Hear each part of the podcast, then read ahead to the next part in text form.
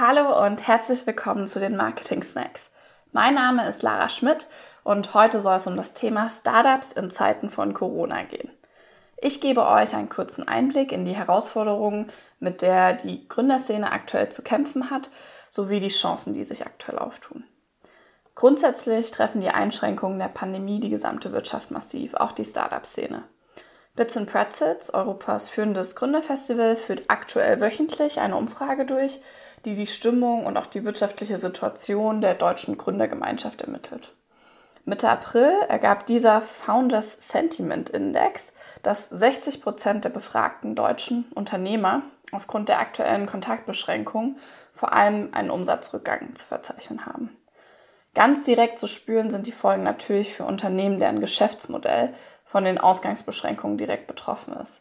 Dazu zählen zum Beispiel die Startups aus der Reise- und Mobilitätsbranche sowie Anbieter lokaler Dienstleistungen. Aber auch viele andere Unternehmen sehen eine massive Verunsicherung ihrer Kunden, was zu sinkenden Umsätzen führt. Startups, die stark betroffen sind, versuchen nun natürlich über Investoren oder den Staat an Geld zu kommen. Die Regierung hat Anfang Mai ein 2 Milliarden Euro Hilfspaket beschlossen, um Gründer während der Corona-Krise besser zu unterstützen. Was Venture Capital Firmen, also Wagniskapitalgeber anbelangt, habe ich mitbekommen, dass das bestehende Portfolio erstmal an oberster Priorität steht, aber trotzdem auch weiterhin Finanzierungsrunden abgeschlossen werden. Um Kosten zu senken, werden auch in der Startup-Welt Mitarbeiter in Kurzarbeit geschickt, im schlimmsten Fall sogar entlassen. Das E-Scooter-Startup Bird sorgte erst kürzlich für Aufsehen als 400 Mitarbeiter, das sind wirklich rund 30 Prozent seiner Belegschaft in einem Gruppenvideoanruf kündigte. Aus meiner Sicht der völlig falsche Weg. Die Gründer des Startups, in dem ich arbeite, haben zum Beispiel stattdessen beschlossen, die existierenden Mitarbeiter auf jeden Fall zu halten und lediglich nicht so viele neue Mitarbeiter einzustellen, wie ursprünglich für 2020 geplant war. Trotz der Herausforderungen, Startups bewegen sich schnell und agil. Im Gegensatz zu Corporates können sie deutlich schneller und effektiver auf die Krise reagieren. Schauen wir uns als Beispiel mal Get Your Guide an. Über deren Website können normalerweise touristische Führungen, Ausflüge, Eintrittskarten für Sehenswürdigkeiten gebucht werden. Jetzt zu Zeiten von Corona natürlich nicht möglich.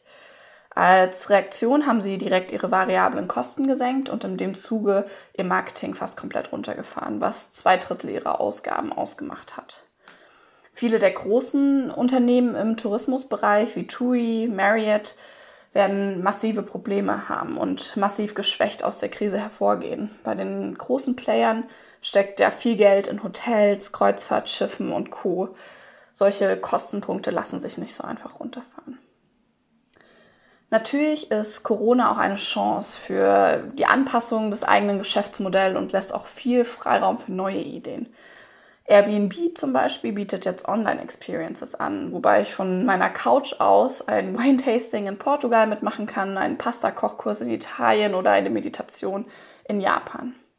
Startups wie Beat81, welche normalerweise Gruppenfitness-Workouts in Live natürlich angeboten haben, können das jetzt online tun und so noch viel mehr Menschen erreichen.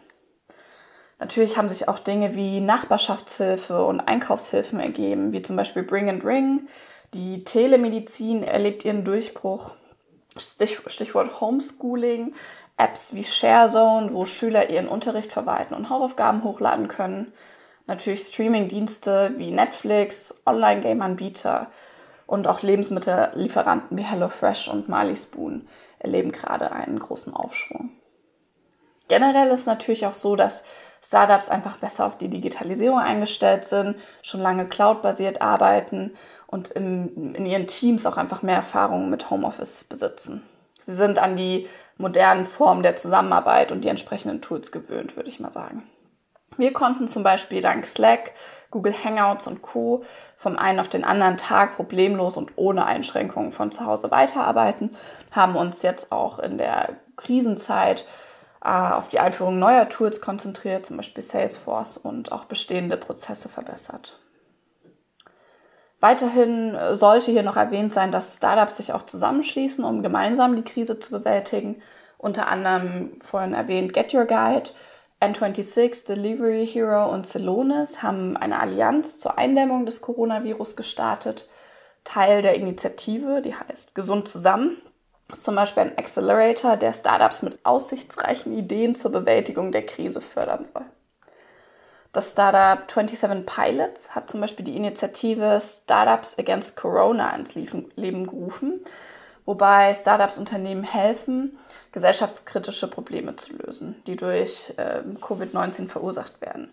Sprich, Unternehmen oder auch Krankenhäuser, öffentliche Einrichtungen können ihre Challenges posten und Startups dann versuchen, diese zu lösen. Weiterhin äh, bin ich auf eine Seite gestoßen, die auch ganz spannend ist, startuphelpingstartups.com.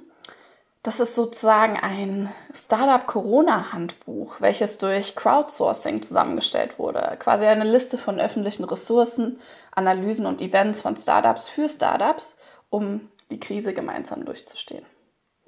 Ihr seht schon, trotz der Herausforderungen schaffen es Startups auch in Krisenzeiten, sich anzupassen oder neu zu erfinden oder ganz und gar neue Ideen auf den Markt zu bringen. In der letzten Finanzkrise sind Startups wie Airbnb Uber, Pinterest, Slack und viele mehr entstanden. Ich bin sehr gespannt, welche Unternehmen aus dieser Krise hervorgehen. Ich hoffe, ihr seid das auch. Bis zum nächsten Mal. Eure Lara.